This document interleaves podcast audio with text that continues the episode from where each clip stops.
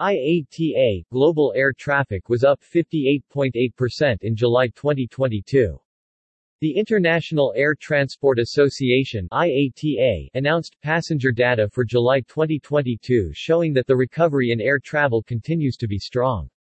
Total traffic in July 2022, measured in revenue passenger kilometers or RPKs, was up 58.8% compared to July 2021. Globally, traffic is now at 74.6% of pre-crisis levels. Domestic traffic for July 2022 was up 4.1% compared to the year-ago period and is now driving the recovery. Total July 2022 domestic traffic was at 86.9% of the July 2019 level. China saw strong month-to-month improvement compared to June. International traffic rose 150.6% versus July 2021. July 2022 international RPKs reached 67.9% of July 2019 levels. All markets reported strong growth, led by Asia Pacific. July's performance continued to be strong, with some markets approaching pre-COVID levels. And that is even with capacity constraints in parts of the world that were unprepared for the speed at which people returned to travel. There is still more ground to recover, but this is an excellent sign as we head into the traditionally slower autumn and winter quarters in the Northern Hemisphere, said Willie Walsh, IATA's Director General. International passenger markets. Asia Pacific Airlines posted a 528.8% rise in July traffic compared to July 2021, the strongest year-over-year rate among the regions. Capacity rose 159.9% and the load factor was up 47.1 percentage points to 80.2%. European carriers saw July traffic rise 115.6% versus July 2021.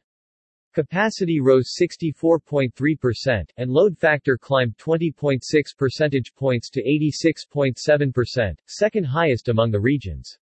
Middle Eastern Airlines traffic climbed 193.1% in July compared to July 2021. July capacity rose 84.1% versus the year-ago period, and load factor climbed 30.5 percentage points to 82.0%.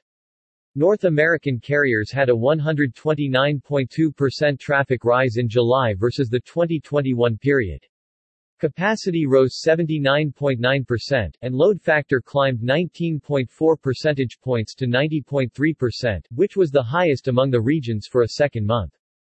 Latin American Airlines July traffic rose 119.4% compared to the same month in 2021. July capacity rose 92.3% and load factor increased 10.5 percentage points to 85.2%.